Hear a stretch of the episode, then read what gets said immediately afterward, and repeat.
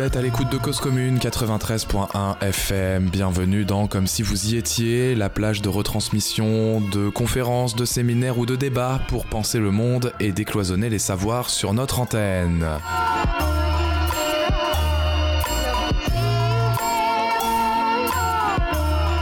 Les assises de l'attention se sont déroulées le 19 mars 2022 à la Bellevilloise. Elles étaient organisées par le collectif Attention qui lutte contre la surexposition aux écrans.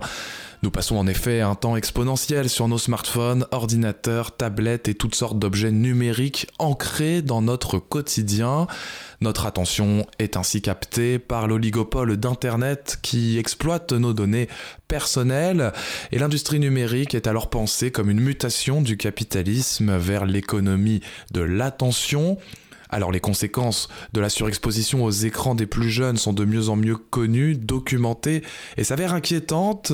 C'est pourquoi le collectif milite pour protéger notre attention et en faire un bien commun à l'instar du sol, de l'eau ou de l'air. Mais il ne s'agit pas seulement d'usage, penser les conséquences du numérique sur nos vies revient à s'interroger sur quelle société nous voulons construire à l'heure de la réalité virtuelle et d'une numérisation sociale et politique qui s'impose sans débat ni démocratisation de ces enjeux. Souvent présentée comme une technologie verte, l'industrie numérique a pourtant un lourd impact sur le climat et la biodiversité. Dès lors, les assises de l'intention avaient pour thème La planète numérique est-elle viable?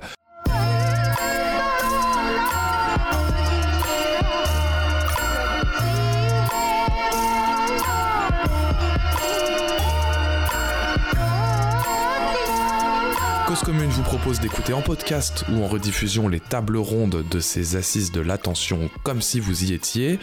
Des philosophes, des sociologues, des psychologues et des élus politiques ont débattu des différents enjeux de l'attention au cours de trois tables rondes, un sujet décidément crucial pour le siècle à venir. Troisième et dernière discussion, attention et politique. Quelle politique pour une planète menacée par le numérique? C'est avec Emmanuel Morel, Bénédicte Pétel, Dominique Bertinotti, Nelly Garnier et Maxime Desgaillé. Juliette Rode est à la modération de cette table ronde.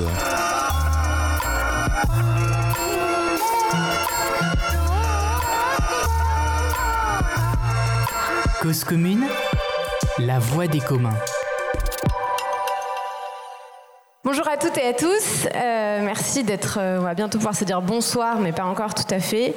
Merci d'être euh, encore tout à fait nombreux pour cette troisième et dernière table ronde qui réunit donc cinq personnalités politiques. tout l'échiquier politique n'est pas représenté, mais on a quand même un bon éventail, un bon spectre des sensibilités politiques qui sont qui représentées aujourd'hui. un grand merci à nos cinq intervenants de nous faire le plaisir d'être là.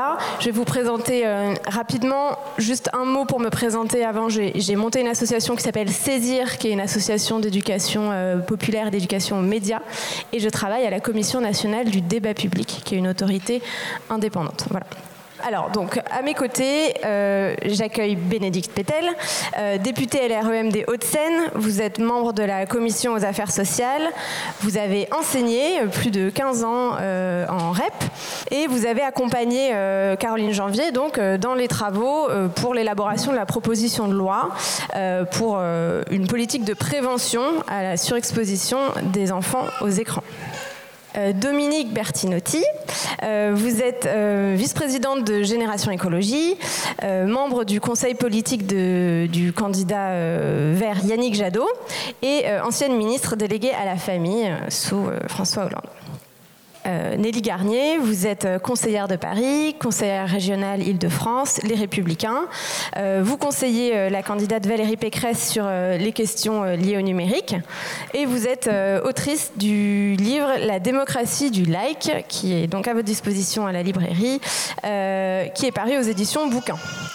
Place à la jante euh, masculine. Euh, Maxime Desgaillés, vous êtes également conseiller régional Île-de-France, PS. Vous êtes euh, secrétaire national au Parti socialiste en charge de la prospective et de la transition numérique. Expert associé à la Fondation Jean Jaurès et vous avez écrit un essai intitulé La grande dépossession pour une éthique numérique européenne. Et enfin, Emmanuel Morel, vous êtes euh, eurodéputé pour le groupe La Gauche au Parlement européen et vous avez beaucoup travaillé sur les questions, euh, vous faites partie de la commission intelligence artificielle, c'est ça, et vous avez beaucoup travaillé sur les questions euh, de 5G. Alors, ma première question, elle va être très simple, je vais simplement rebondir hein, sur le rappel des, des propositions du collectif Attention qui a été fait juste avant. Je vais vous demander, parmi ces neuf propositions qui ont été citées, d'en choisir une et euh, de me dire pourquoi c'est celle-ci qui vous parle le plus.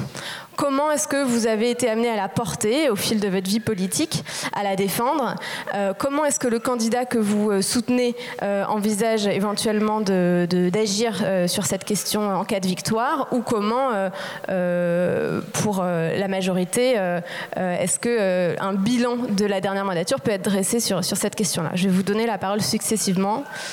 Peut-être qu'on peut commencer tout simplement, géographiquement, par vous, Maxime Desgaillet.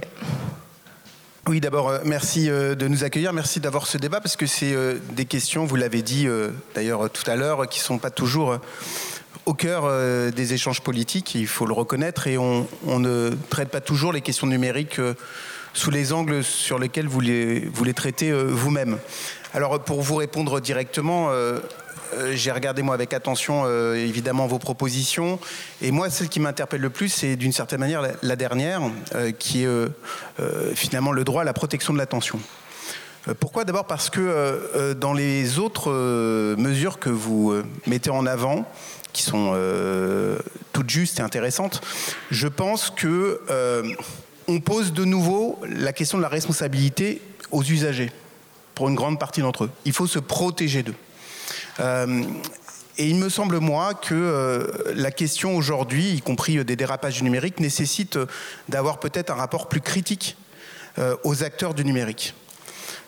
Il y a quand même des mécaniques et on ne peut pas demander aujourd'hui de se protéger. J'entendais l'interpellation tout à l'heure qui nous était faite. On ne peut pas nous demander de nous protéger de, euh, des, écrans, euh, de ces effets, euh, lorsque dans le même temps, eh bien, les acteurs du numérique, les plateformes, dans leur système même, eh bien, euh, mettre en place euh, des éléments de dépendance, des notifications.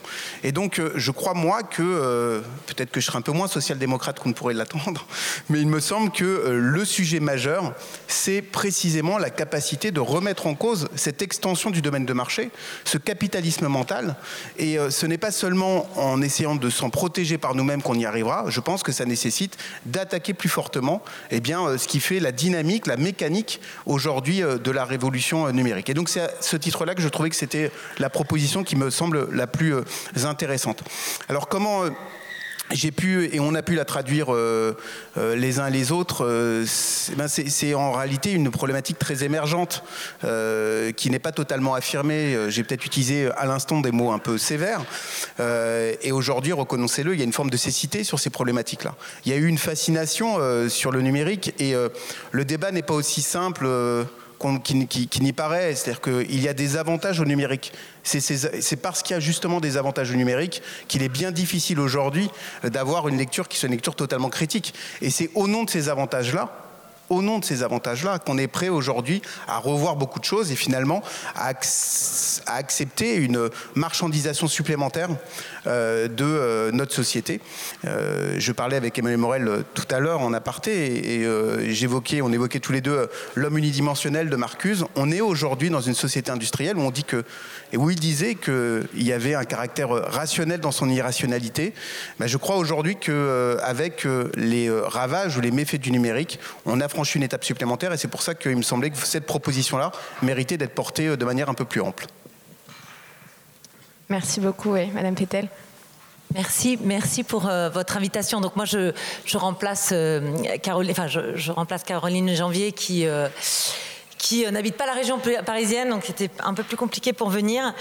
Et euh, donc moi, je m'intéresse plus particulièrement aux enfants de par euh, ma profession et je voulais euh, remercier ceux qui ont traduit en plusieurs langues leurs leur flyers parce que je suis, je suis devenue aussi professeur de, du PE2A, donc pour les enfants non francophones.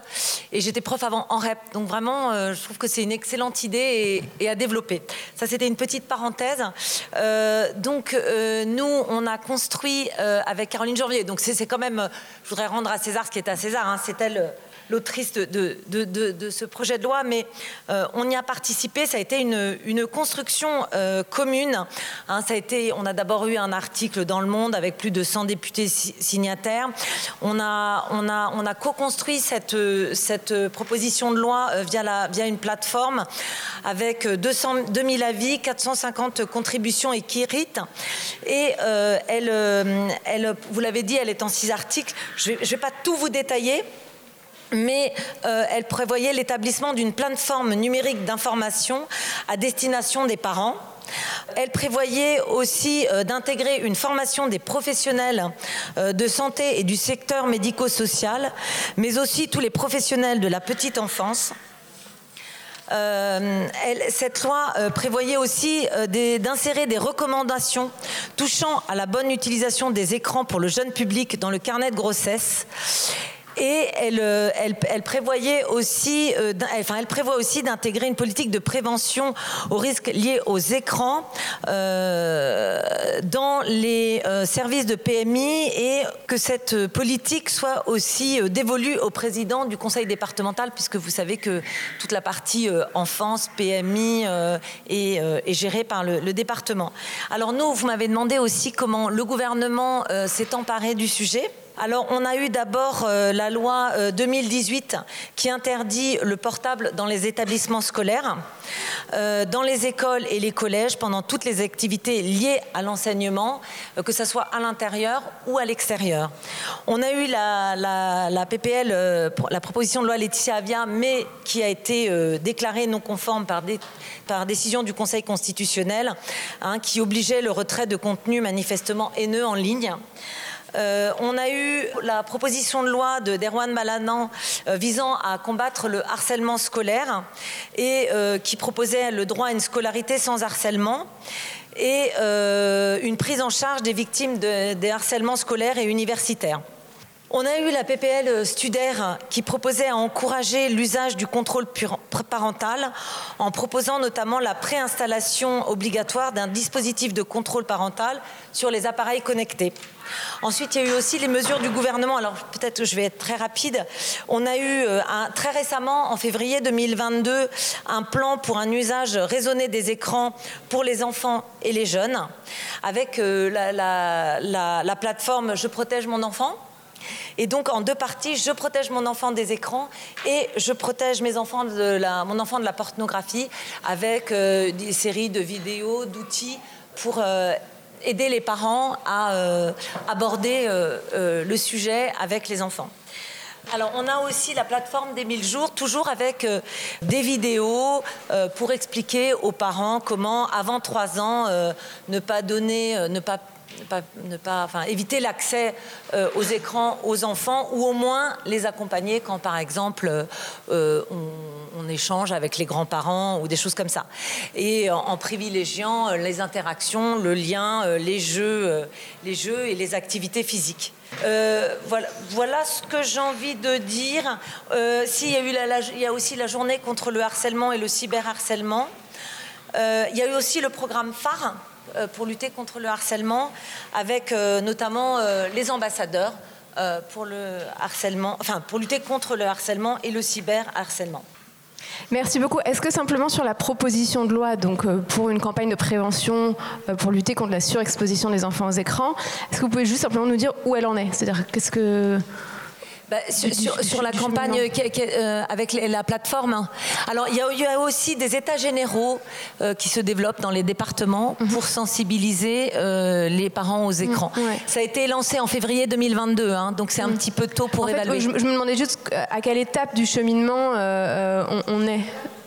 Euh, sur la, proposition de loi de Caroline Janvier. Pardon. Ah, pardon, excusez-moi, j'ai, pardon, j'avais pas bien compris votre question. Alors, écoutez, en fait, le calendrier législatif étant euh, interrompu, hein, on a eu une suspension des travaux euh, parlementaires fin février. j'espère qu'elle sera portée à la prochaine mandature. Voilà. Ah, c'était la proposition 1. Ben, disons qu'il y en a, elle m'intéresse toutes. Oui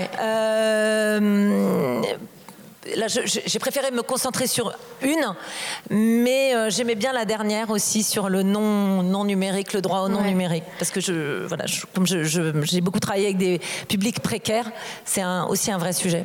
D'accord. Merci beaucoup, Emmanuel Morel. Euh, merci pour l'invitation. Moi, je vais vous parler de publicité c'est la mesure, je ne sais pas quel numéro c'est, mais un espace public préservé des écrans publicitaires. Enfin, j'élargirai mon propos, mais d'abord dire, euh, je ne suis pas du tout un spécialiste euh, du numérique, de l'intelligence artificielle, de la 5G. J'y suis venu complètement par hasard. Euh, mon premier mandat de député européen, je siégeais, enfin je siège toujours, mais je siégeais dans la commission commerce international. Donc a priori, on est assez, assez éloigné. Et on s'est très vite rendu compte qu'il y avait une partie entière du commerce qui n'était pas traitée dans les, régulation européenne qui était euh, le e-commerce. Il y a une, explosion euh, exponentielle du e-commerce hein, entre l'an 2000 et 2020 euh, et il n'y avait absolument aucune règle. La, dernière directive qui traitait vaguement du sujet, c'était 2000 on est mon deuxième mandat, donc 2019, il n'y avait rien. Et donc, euh, moi, j'ai commencé à travailler là-dessus, euh, au départ, sur un angle de protection de, euh, pour, dire la vérité, hein, de l'industrie européenne et française, c'est-à-dire la contrefaçon. Parce qu'en fait, les plateformes d'hébergement, les, les, gros Amazon, Alibaba, AliExpress, sont des repères de produits contrefaits, de produits dangereux et de produits qui ne respectent pas les normes européennes. Aujourd'hui, quand vous achetez, enfin je suppose dans cette salle, c'est pas trop le cas, mais quand vous achetez un produit sur une plateforme, celle que je viens de citer, même d'autres, vous avez une chance sur deux pour que ça soit un produit contrefait ou un produit qui ne respecte pas les normes européennes. C'est énorme, c'est colossal. Et par ailleurs, la contrefaçon, ça fait perdre à peu près 435 000 emplois aux industries, aux entreprises européennes. Donc moi, je suis rentré dans cet angle-là, euh, et, finalement, encore, d'abord, j'étais un handicapé du numérique, et j'avais pas une réflexion poussée sur le numérique. Le premier à m'avoir parlé sérieusement de ces questions, il est dans la salle, c'est Yves Marie. Euh, il a même écrit un livre dessus, euh, la, guerre de l'attention, qui est un très bon livre, je le recommande, à, lire sur papier évidemment, pas sur pas sur Kindle. Et je reparlerai de Kindle, c'est très important. On a eu un débat législatif important là-dessus. Bah, tout ça pour vous dire que moi, je suis arrivé sur les questions du numérique euh, par le biais. Et puis. Euh, ce qui m'a intéressé, parce que quand même je suis un homme de gauche, donc euh, mon travail pour moi c'est surtout contenir la progression de la société de marché et considérer, quand on est un militant de gauche, on est un militant de l'émancipation, qu'il faut combattre tout ce qui contribue à l'aliénation. Et s'il y a vraiment quelque chose qui aujourd'hui contribue à l'aliénation sous toutes ses formes, euh, c'est euh, le smartphone.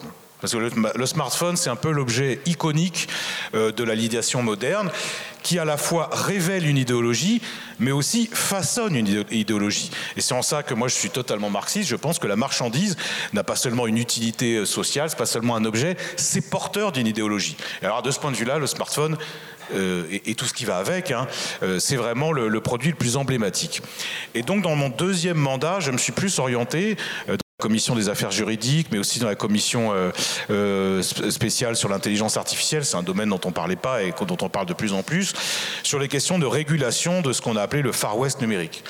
Et là, on est en ce moment, là, au moment où on se parle, on est en ce moment dans une très grosse bataille euh, avec deux textes qui sont importants le Digital Service Act, le DSA, le Digital Market Act, le DMA, qui a vocation à réguler un petit peu un domaine où il n'y avait ni règles ni loi et où on a des interlocuteurs qui ne, qui ne reconnaissent ni les frontières, ni les États, ni les règles, ni les normes. Parce que les GAFAM, euh, au-delà de tout ce qu'on peut dire, je parlais d'idéologie tout à l'heure, mais c'est aussi un objectif politique. C'est la contestation du rôle des États du rôle de la politique et donc du rôle des citoyens dans la régulation euh, des contenus. Et on est face quand même à une situation euh, euh, totalement sidérante et presque inédite où aujourd'hui vous avez des oligopoles privés américains qui décident de ce qui est juste, de ce qui ne l'est pas, de ce qui est légal, de ce qui ne l'est pas. Enfin, c'est ça dont on parle, quoi. Donc, on a essayé de réguler. Et pourquoi je parle de la publicité? Parce que moi, c'était mon obsession, c'est de mettre un terme. Euh, alors, ça concerne bien sûr la protection des données, c'est fondamental, mais de mettre un terme à ce qu'on appelle la publicité ciblée. C'est-à-dire que dès que vous consultez un site, bah, euh, la plateforme recueille des, données et avec ces données, elle va, puisque vous êtes considéré comme un consommateur exclusivement et pas comme un citoyen, elle va utiliser ces données pour euh, influer vos comportements euh, d'acheteurs et de consommateurs. Et donc, euh, on a mené un gros travail totalement transpartisan. Il faut dire la vérité. Il n'y a pas que, il y a, pas que des écolos ou il n'y a pas que la gauche. ça, ça, concerne tous les partis pour essayer de restreindre un peu euh, le, rôle de la, publicité ciblée. On n'y est pas parvenu parce que moi, j'avais déposé un amendement. C'était l'interdiction de la publicité ciblée en général. Je considère que, euh, après tout, parce que quand on se met dans le, quand on réfléchit un tout petit peu, nous travaillons gratuitement pour les plateformes. Puisque nos données, elles sont à nous, elles sont utilisées à la fois pour être vendues à d'autres boîtes ou pour de la publicité. Donc déjà, on travaille gratuitement et j'estimais que ce n'était pas forcément nécessaire de maintenir ce dispositif. On a eu une victoire, bon, personne n'en parle parce que c'est le Parlement européen, tout le monde s'en fout, mais c'est quand même une victoire importante, c'est l'interdiction de la publicité ciblée pour les mineurs. C'était un combat décisif. On a eu une deuxième victoire, là aussi personne n'en parle, mais c'était quelque chose d'éthiquement indispensable, c'est l'interdiction de la publicité ciblée fondée sur des données sensibles l'orientation sexuelle, euh, l'appartenance euh, culturelle, etc., etc. Bon, ça, c'est les deux domaines où on a eu des victoires. Mais on a perdu sur l'interdiction euh, généralisée. Pourquoi? Parce qu'on a en face de nous des groupes et des intérêts Hein, juste pour vous donner un, exemple, les GAFAM, cette année, ils ont dépensé 97 millions d'euros de lobbying au Parlement européen. Au Parlement européen, 97 millions d'euros. Vous voyez ce que ça représente? Bon, on a perdu là-dessus. Et l'argument des boîtes, c'était de dire, bah oui, mais notre raison d'être, notre raison d'être, c'est la publicité. Donc, euh, si vous faites ça, vous allez nous couper euh, nos marges de manœuvre, nos chiffres d'affaires, nos bénéfices, nos emplois. Vous connaissez l'argumentaire. Donc, on a perdu là-dessus. On a gagné sur la publicité ciblée sur les mineurs. Mais plus largement, moi, j'ai déposé plusieurs résolutions au Parlement sur les questions de publicité. Alors, à la fois dans l'espace public et, plus surprenant, enfin, ça va peut-être vous surprendre, dans l'espace tout court. Parce que vous avez plein de projets alors je crois que François Ruffin en avait parlé à l'Assemblée nationale, mais euh, on en parle aussi au, Parlement européen, de publicité dans l'espace. Vous avez des boîtes qui veulent, euh, qui veulent via des satellites, soit projeter de la publicité dans l'espace, alors que l'espace, on pourrait considérer que c'est un bien, un bien commun, enfin par définition, un bien collectif, soit euh, avec, en partenariat avec YouTube, projeter des, publicités qui seraient comme ça en continu sur, sur des écrans et tout ça. Bon, moi, j'ai, alors, pour l'instant, la résolution, je ne sais pas ce que ça va devenir, j'attends la réponse de la commission. Mais en tout cas, voilà, moi j'essaye partout où c'est possible, dans tous les espaces où c'est possible, de contenir l'emprise de la société de marché. Et pour moi, la publicité, c'est euh, finalement le, parangon de cette société de marché qu'on combat. C'est pour ça que j'ai retenu cette proposition, euh, mais parmi tant d'autres qui sont évidemment intéressantes. Merci beaucoup. Donc euh, trois, trois, interventions, trois propositions différentes pour l'instant. Madame Bertinotti, quelle est celle que vous retenez? Oui, alors Marcuse euh, a été euh, cité. Moi, je vais vous citer, c'est dans le dernier numéro euh, de la revue Social Terre, un propos d'André Gors qui remonte à déjà assez loin, mais qui écrivait, qui posait la question pourquoi n'en avons-nous jamais assez? Parce que c'est bien aujourd'hui la question qui se pose dans, nos sociétés. Et donc, euh, le numérique n'échappe pas à, cette euh, question. Et il y répondait parce que la production de besoins artificiels est consubstantielle au capitalisme. Bon, c'est voilà, c'est une façon dont il a posé le problème, mais dans le même temps, il écrivait un, un livre sur euh, la frugalité. Puis euh, voilà, les, temps sont passés, on n'est pas du tout, du tout dans cette optique-là et le fait qu'on euh, puisse discuter du numérique, euh, toute proposition sur le numérique ne peut être comprise que si on se repose les fondements de notre société aujourd'hui, de ce pourquoi on produit et qu'on produit toujours plus et de ce pourquoi on consomme et on consomme toujours plus. Sinon, euh, on reste, soit on fait reporter sur l'individu, soit on est dans des réponses très parcellaires, sans analyser le fond euh, de ce qui se passe aujourd'hui. Et le numérique n'échappe pas à euh, à cette réflexion pour, euh, pour nous, euh, je vais dire globalement, dans, le milieu euh, écologiste, le numérique, il y a, je dirais, deux, deux impératifs. Un impératif de sobriété, face au poids croissant du numérique, et je pense que vous l'avez abordé au, cours de, de, cette journée, et ça n'est pas rien, et ça n'est pas rien. Euh, et je pense que beaucoup euh, de nos concitoyens ne, se rendent pas compte. Euh, ils n'en voient que terminal, hein, le, smartphone, les écrans, Netflix, mais sur la façon dont c'est euh, décidé, construit, euh, ce que ça suppose comme dégâts sur euh, l'environnement et ensuite sur la, sur la santé, tout cela est très peu, très peu explicité. On comprend bien pourquoi, et je vais prendre juste un petit exemple crise sanitaire a révélé une chose qui est au demeurant très intéressante, c'est qu'il a été confié euh, par l'État français à Microsoft Azure de devenir, c'est le prestataire principal de la plateforme de données des santé, de, santé des Français. Et c'est quand même assez euh, effrayant si nous euh, réfléchissons en tant que citoyens, de se dire que c'est euh, Microsoft Azure qui maîtrise nos données de santé. Donc on voit bien que le problème du numérique, dans sa globalité, est quelque chose de fondamental. Euh, voilà. Le deuxième aspect, et qui est étroitement lié à cela, et qui va conduire aux propositions que j'ai choisies, c'est qu'il n'y a aucune initiative démocratique en matière de euh, réflexion sur à quoi numérique, qu'est-ce que nous voulons comme numérique euh, et euh, on peut le voir, il y a eu la Convention citoyenne du climat, il y a eu des propositions très précises sur justement le numérique sur, laquelle, sur lesquelles le gouvernement s'est assis, alors maintenant on dit royalement, mais royalement. Donc, euh, je tiens à dire qu'il y a eu des opportunités pendant cette mandature. Delphine Bateau a porté deux amendements pour précisément répondre euh, à euh, votre proposition un espace public préservé des écrans publicitaires animés, qui a été retoqué. Retoqué alors qu'il euh, y avait là une très belle opportunité finalement de donner euh, satisfaction. De la même façon, euh, lors d'une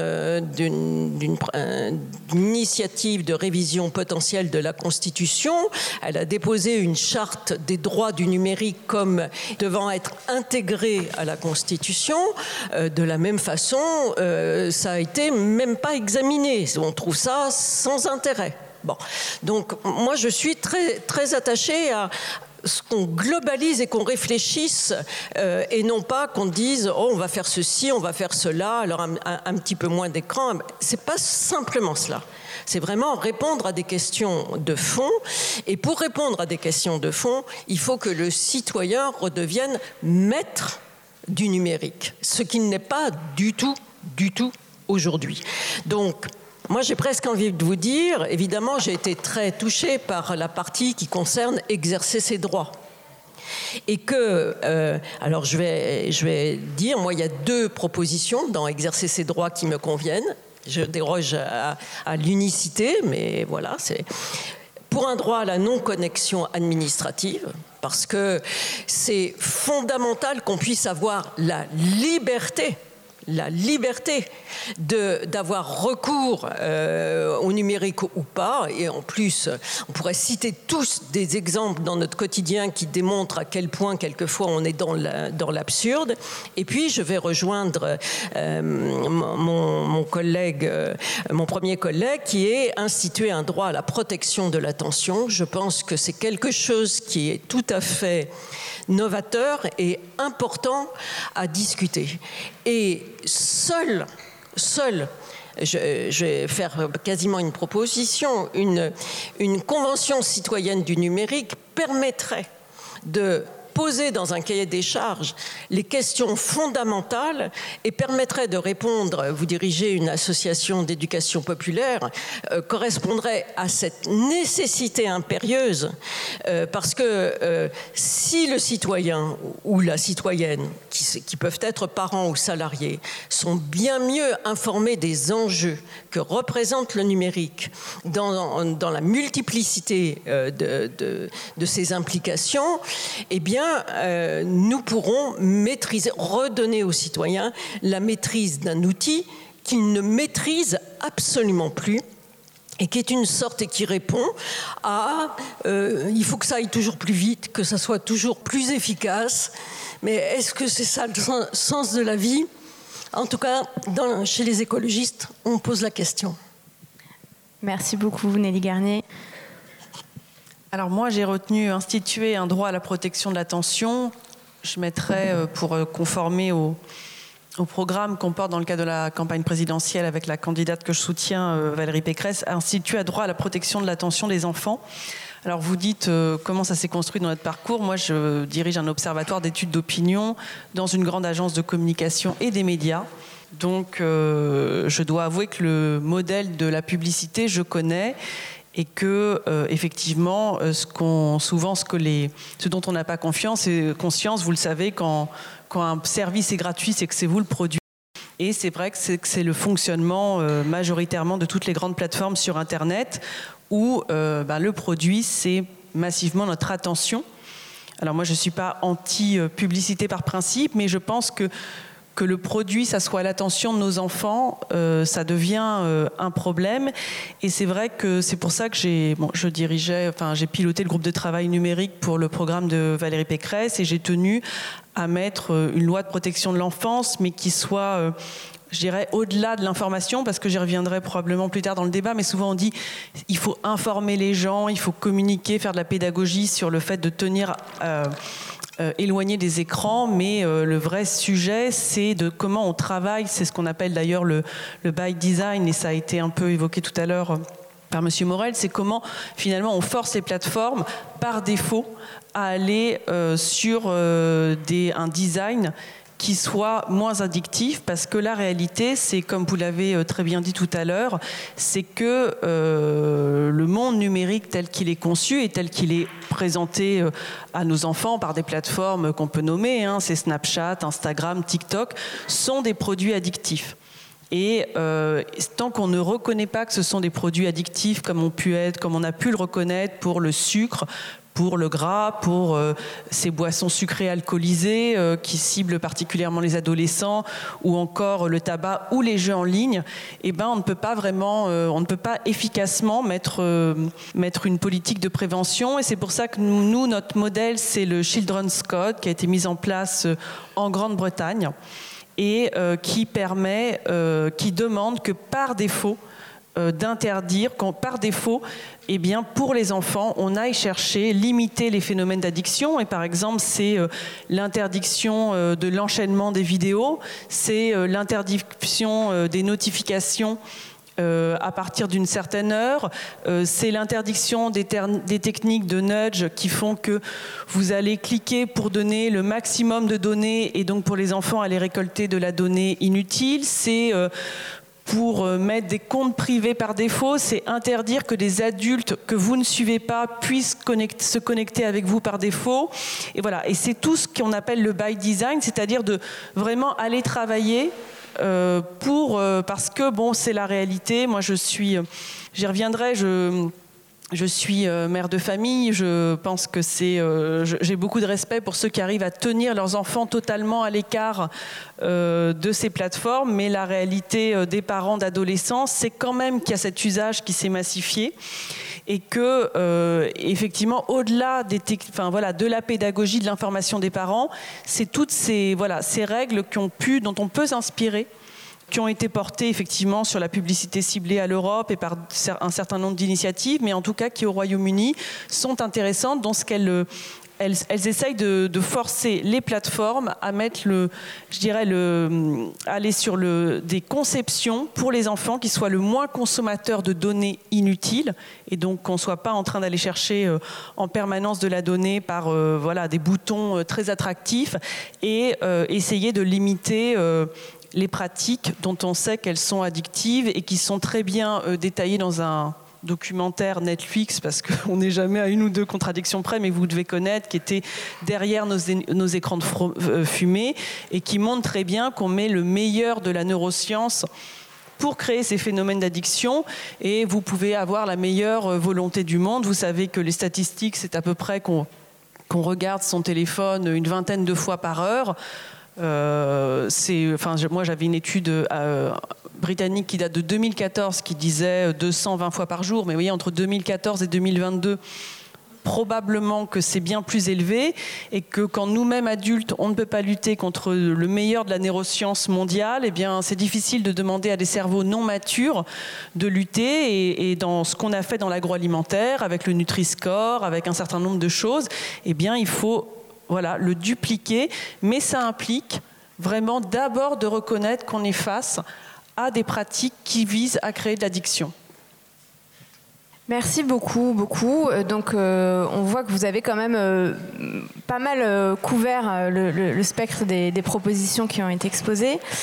Il y a une question qui, s'impose à moi, qui me frappe. C'est pas du tout celle que j'avais prévu de poser initialement, mais en vous voyant tous là et en vous ayant écouté, j'ai envie de vous demander finalement, est-ce que vous êtes tous d'accord? Est-ce que, avec toutes vos couleurs politiques finalement très distinctes, est-ce qu'on est sur un sujet consensuel? Non. Donc ma question, c'est la suivante. À votre avis, et en tout euh, républicanisme évidemment, sur quoi n'êtes-vous pas d'accord? Sur quoi vos familles, alors pas vous personnellement, mais sur quoi vos familles politiques ne sont-elles pas d'accord sur ces enjeux liés au numérique, à votre avis Madame Martinetti? moi, je veux bien répondre. Euh, euh, je veux dire, euh, quand, par exemple, il n'y a pas de débat sur la 5G, et que lorsqu'on le réclame à corps et à cri, on se fait traiter d'amiche et de retour à la lampe à huile, je ne crois pas que c'est l'expression d'une maturité démocratique d'un État moderne.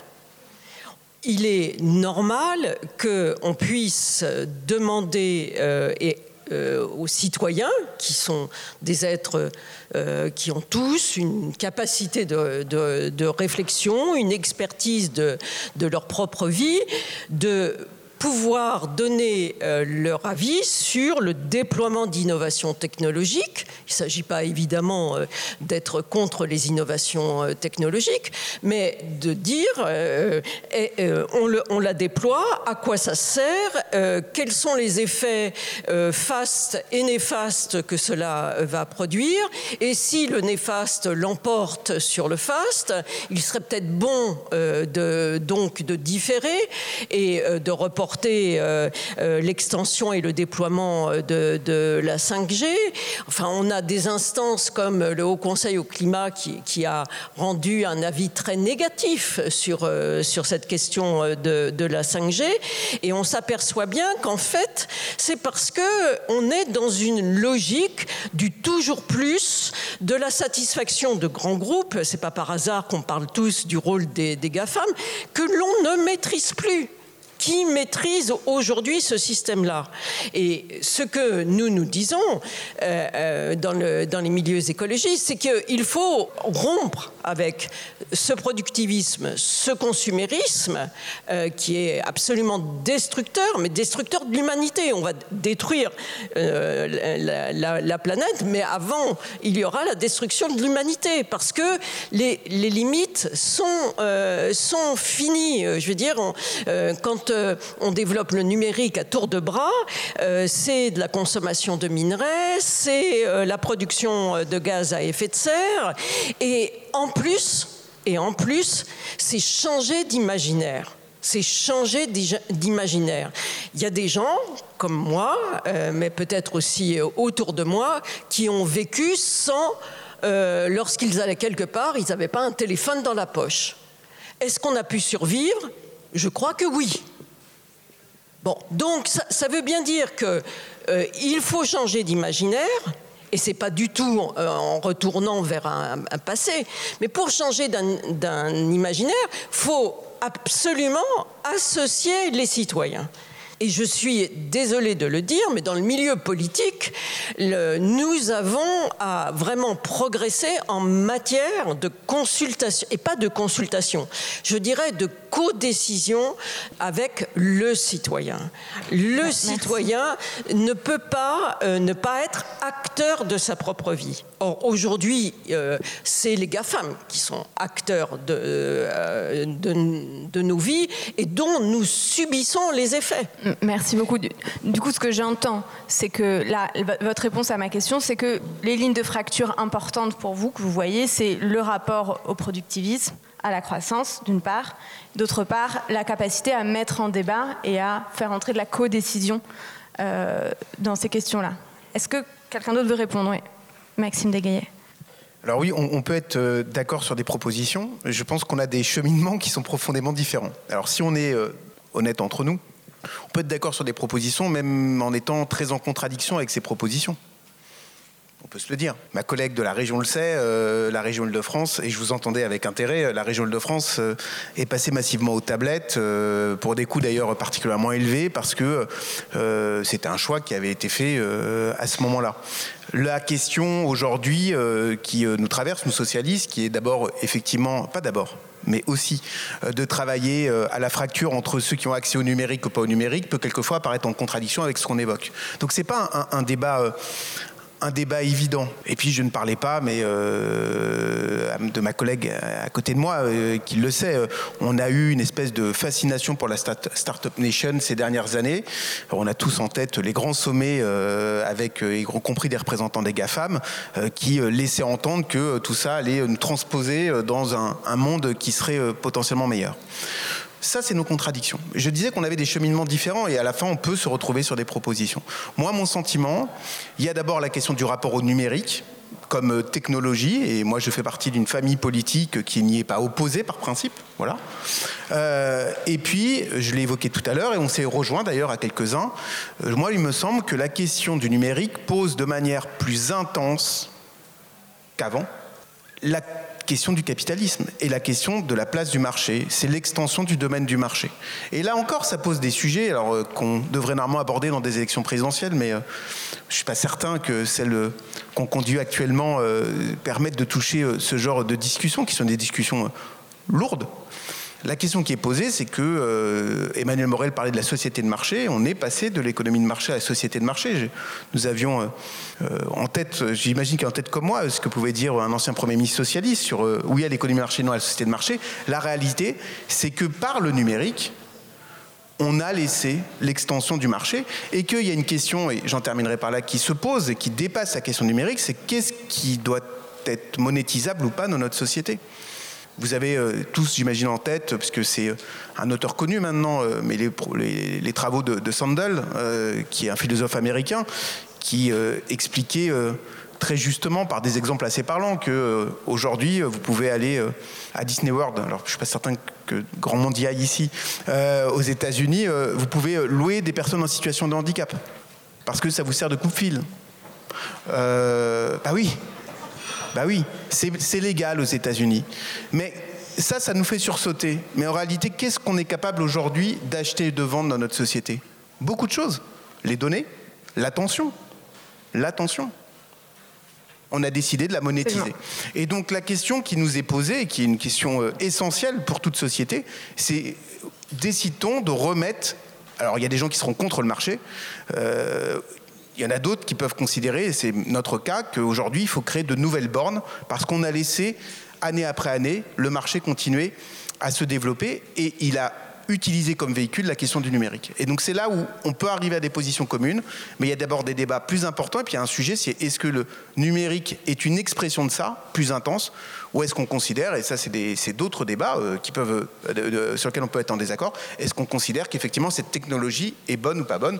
Moi je considère qu'aujourd'hui elle est surtout aux mains du capitalisme, et c'est ce sujet-là qui mérite d'être posé. Oui, allez-y, peut-être rapidement. Oui, moi je vais être très très, rapide parce que je ne suis pas très à l'aise avec cette question, puisque moi je n'aime pas, je fais partie de, des gens qui n'aiment pas le numérique. Enfin, je, je peux un outil dont on ne peut pas se passer. Mais euh, moi, mon grand questionnement actuellement, c'est le relationnel, en fait. Voilà.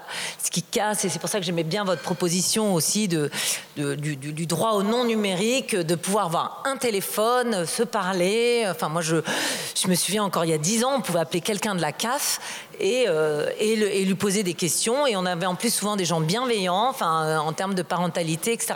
Donc, je suis assez mal à l'aise pour défendre. Enfin, voilà, je le dis avec euh, simplicité hein, et franchise, euh, puisque moi se, pose, vous vous parliez du système économique, moi ce qui me vraiment me questionne, c'est euh, le relationnel, la gestion des conflits et le numérique. Voilà, et tout ce que ça peut engendrer de violence.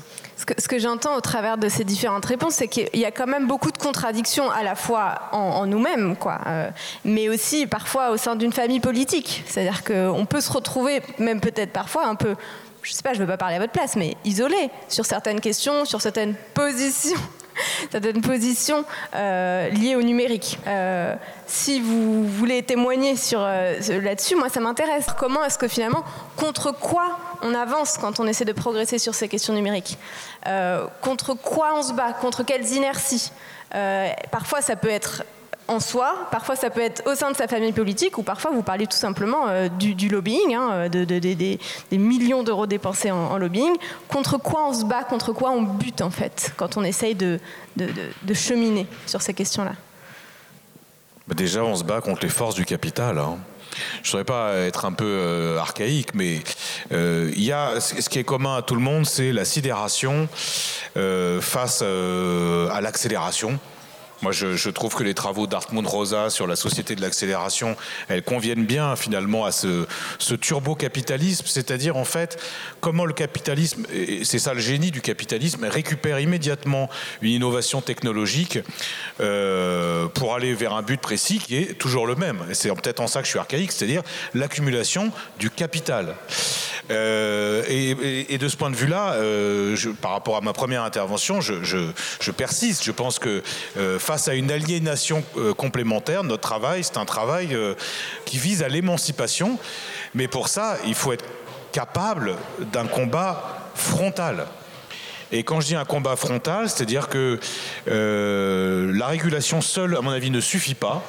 Il faut avoir aussi à un moment des outils pour, pour démanteler, euh, pour collectiviser, euh, voire même pour déconnecter. Alors je, vois bien que ça a un côté peut-être un peu euh, révolutionnaire, mais je, je considère que c'est un combat nécessaire. Par exemple, face aux GAFAM, la question aujourd'hui qui se pose, c'est pour ça que notre débat au Parlement européen était intéressant, mais nécessairement insuffisant c'est pas tant la régulation que le démantèlement pur et simple d'oligopoles privés qui ont trop de puissance et qui en plus, je disais tout à l'heure, portent une idéologie, mais ont un rapport à la démocratie qui est problématique.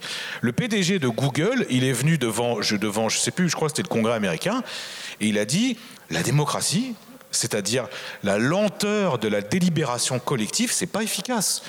Et nous, on vous propose autre chose.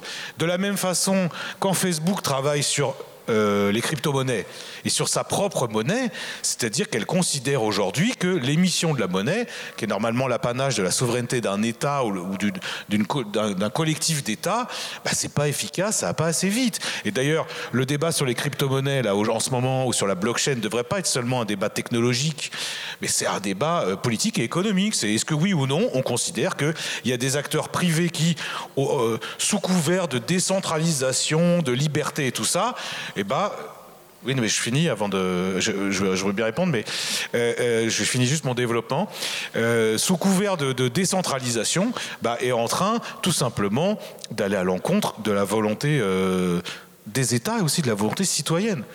Donc euh, on est dans un combat frontal. et, une technologie, par définition, euh, il faut que si on se met d'accord sur son utilisation, il faut que les, citoyens aient leur mot à dire au début, au milieu, à la fin. C'est pas le cas. C'est pas le cas. Pourquoi? Parce que la technologie aujourd'hui, elle est totalement euh, happée euh, par le capital, par les intérêts mm. privés. Et mm. donc forcément, euh, alors ça, n'empêche que, et là, là-dessus, moi je rejoins les écologistes, c'est-à-dire euh, la question du productivisme, de l'extractivisme, de, de, tout ce qu'il y a derrière, parce que c'est vrai que spontanément, quand on parle du numérique, on ne parle pas, ça c'est vrai, on ne parle pas de, de, de, de, la pollution qu'elle engendre. Et, et d'ailleurs, le numérique est parfois même présenté comme quelque chose qui va permettre la transition écologique. Bah, c'est pas vrai ça entrave la transition écologique. Quand on voit ce que ça, à la fois les coûts de production et les coûts d'utilisation, c'était une catastrophe écologique. En plus d'être une catastrophe économique et une catastrophe euh, démocratique. Donc oui, bah, à un moment, il faut euh, s'organiser politiquement euh, pour résister à cette société de marché et parfois même à l'économie de marché dans certains domaines. Merci, beaucoup. J'ai bien noté, hein, il y a une question, on y revient juste après, je vais clôturer bientôt, on va passer à la parole à la salle. Euh, peut-être, Nelly Carney, vous avez envie de rebondir notamment sur cette question de, la souveraineté et, du, poids du monopole des GAFAM et dans la manière dont ça structure finalement le débat public. Non, mais ce qui est, intéressant, c'est que effectivement, euh, moi, je, vous savez, juste pour revenir sur les contradictions, c'est très compliqué les sujets du numérique. Moi, j'y suis allée par l'enjeu démocratique parce que j'étais très inconfortable avec une sorte de contradiction qui était qu'il y avait tout ce discours sur les réseaux sociaux de dire que c'est la ragosphère, qu'il faut donner, euh, permettre aux GAFAM de modérer le contenu, euh, ce qui pouvait s'apparenter quand même à une forme de censure. En tout cas, moi, je voyais que dans mes assemblées, par exemple, quand je parlais euh, on pouvait avoir certains propos et puis euh, mes collègues du Rassemblement national, de la France insoumise ou, autres, quand ils tenaient les mêmes propos sur les réseaux sociaux, ils étaient censurés sans explication par les plateformes.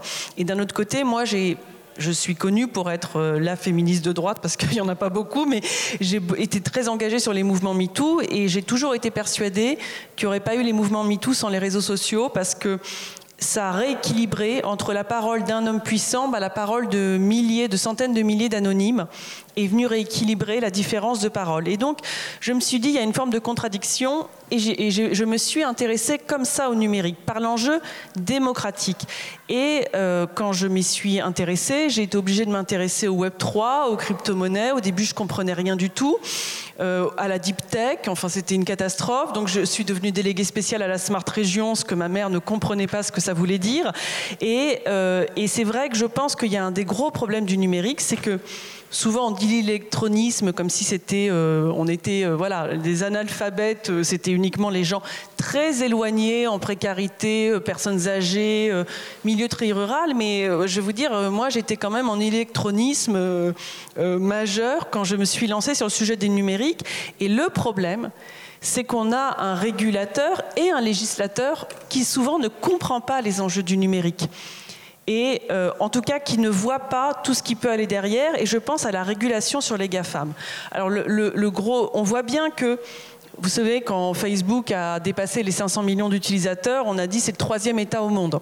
Et donc l'enjeu aujourd'hui par rapport aux GAFAM, c'est que euh, bah, les pouvoirs publics essayent en permanence de donner des gages aux citoyens qu'ils font un bras de fer, qu'ils sont en train de rééquilibrer le pouvoir. Et on voit toujours que c'est très compliqué, parce que la taxe GAFAM, où on s'est dit bravo, on est très très fort, on va les faire payer, bah, ils l'ont immédiatement répercuté sur leurs partenaires que la modération des contenus, elle a aussi ses limites, comme je l'ai dit, puisque finalement, quand vous demandez aux GAFAM de modérer les contenus, vous faites des plateformes les gardiens du débat public, avec des techniques euh, de de modération ou de, pour faire diminuer la visibilité d'un contenu, comme le shadow banning, qui sont à moitié en opacité. Donc c'est aussi problématique parce que vous avez la question, par exemple, du RGPD. Moi, dans tous les interlocuteurs que j'ai vus, j'ai beaucoup d'acteurs moyens ou petits qui m'ont dit finalement, on l'a fait pour euh, contraindre les gros, et puis finalement, eux, ils ont des armées de juristes, ils ont quasiment des cabinets d'avocats internes, et nous, on, ne peut plus suivre. Donc on voit bien qu'on est sur euh, des enjeux très complexes.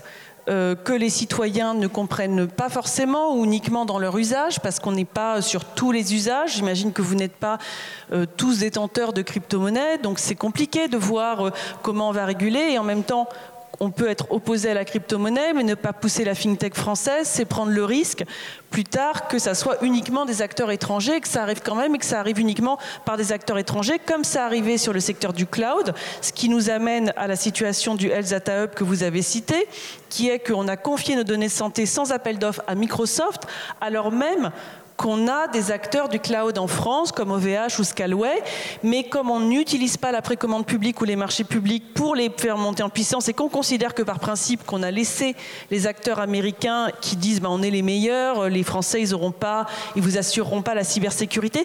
Donc tout ça pour dire que effectivement c'est complexe, que effectivement nous on pense qu'il y a un potentiel économique, que on va avoir besoin d'un million d'emplois dans le secteur du numérique, que si on veut faire du, du, numérique responsable, il faut aussi former des gens qui peuvent avoir des valeurs, qui vont faire du numérique autrement, et que donc on veut on, a ciblé les formations professionnelles et on a fait rentrer les tablettes en Ile-de-France, d'ailleurs qui ne sont pas des tablettes, contrairement à ce qui a été fait par l'État, qui sont des tablettes qui sont produites par une, euh, enfin des ordinateurs qui sont produits par une entreprise française. Donc voilà, les sujets sont complexes, mais je crois que le vrai enjeu, c'est déjà un enjeu de connaissance, mais un, enjeu de connaissance aussi bien pour le citoyen que pour le régulateur et pour le législateur. Mmh. Vous voyez, dans les assemblées, comme vous le dites, généralement, nous-mêmes, quand on est élu, ben, on a un coût d'entrée qui est important. Mmh, mmh. Merci beaucoup. Je, crois que le temps est venu d'ouvrir de, d'ouvrir euh, le, le, débat avec la salle. Voilà.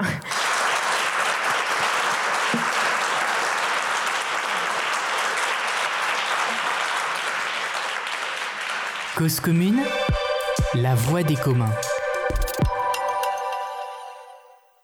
C'était la troisième table ronde des assises de l'attention intitulée Attention et politique. Quelle politique pour une planète menacée par le numérique? Avec Emmanuel Morel, Dominique Bertinotti, Nelly Garnier, Bénédicte Pétel et Maxime Desgaillé.